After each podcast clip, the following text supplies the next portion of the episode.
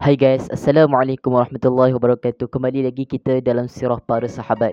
Hari ini saya gembira sangat untuk sharekan satu kisah sahabat kepada semua pendengar Iaitu kisah tentang Anas bin Malik Al-Ansari. Ha, Mungkin di antara kita pernah dengar tentang kisah ni Tapi it's not a problem. InsyaAllah kita sama-sama dengar dan ambil pengejaran tentang kisah sahabat Nabi ni. Okay, baiklah. Jadi kisah Anas bin Malik Al-Ansari ni bermula daripada beliau masih kecil lagi ha, Bila mana beliau masih kecil lagi Ibu beliau, ibu Anas bin Malik Al-Ansari Atau namanya sebagai Al-Rumaisyah Telah ajarkan kepada Anas bin Malik ni untuk bersyahadah Dan Anas bin Malik Al-Ansari ni dia suka sangat bersyahadah Sebab apa? Dia rindu akan Nabi Muhammad sallallahu alaihi wasallam walaupun pada ketika itu dia tak pernah pun berjumpa dengan Nabi Muhammad sallallahu alaihi wasallam. Langsung tak pernah berjumpa. Dan bila mana ibu Anas bin Malik Al-Ansari ceritakan tentang sahabat Nabi, ceritakan tentang Nabi Muhammad sallallahu alaihi wasallam, Anas bin Malik ni suka sangat dengar tentang perihal dan perwatakan Nabi Muhammad sallallahu alaihi wasallam.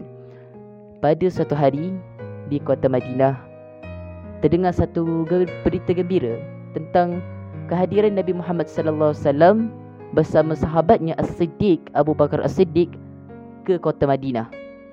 Lalu penduduk-penduduk Madinah pada ketika itu mereka sangat gembira bila mana dengar berita ni dan boleh dikatakan semua penduduk Madinah gembira dan mereka ni tak sabar sangat untuk berjumpa dengan Nabi Muhammad sallallahu alaihi wasallam dan masing-masing daripada mereka menyiapkan rumah masing-masing dan mereka berteriak memanggil Nabi Muhammad sallallahu alaihi wasallam. Muhammad dah datang, Muhammad telah datang.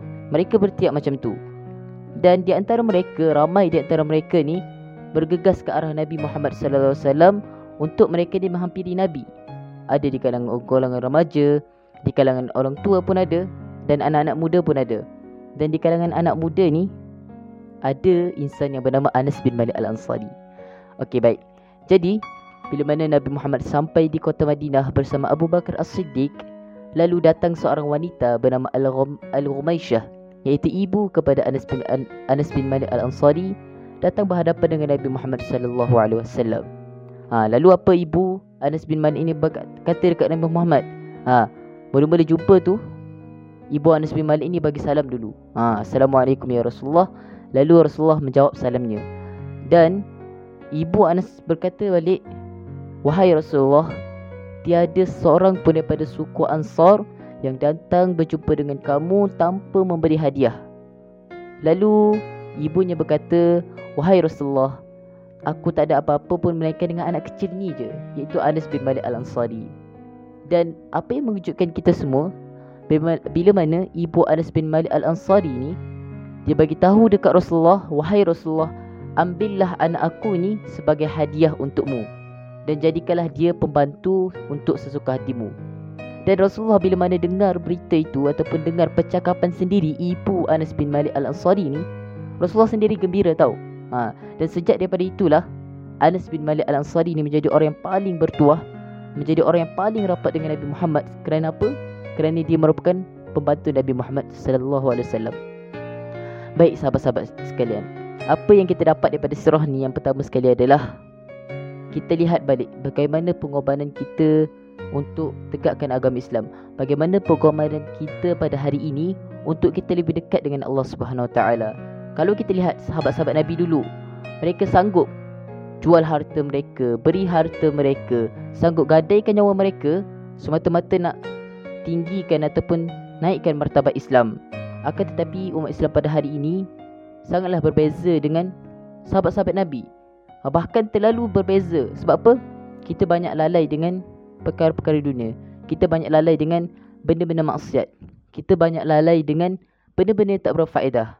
Jadi cuba lihat balik diri kita sejauh mana pada hari ini kita sanggup untuk memberikan segala-galanya ataupun menginfakkan segala-galanya apa yang kita ada pada hari ini untuk agama Islam. Sebab apa? untuk kita raih redha dan cinta daripada Allah Subhanahu Taala. Lihat saja ibu Anas bin Malik Al-Ansari, seorang ibu sanggup memberikan anaknya kepada orang lain tanpa rasa bersalah, tanpa rasa kesian, tanpa rasa sedih. Sebab apa? Dia tahu bahasanya dengan dia bagi Anas bin Malik Al-Ansari itu merupakan jihad ataupun pengorbanan yang dia, dia boleh lakukan untuk Islam. untuk ditinggikan dan naikkan martabat Islam. Jadi setakat itu saja moga-moga kita dapat apa yang kita dengar pada hari ini dan terus berbuat insyaallah kembali balik kepada sirah seterusnya. Wabillahi taufiq wal hidayah. Assalamualaikum warahmatullahi wabarakatuh.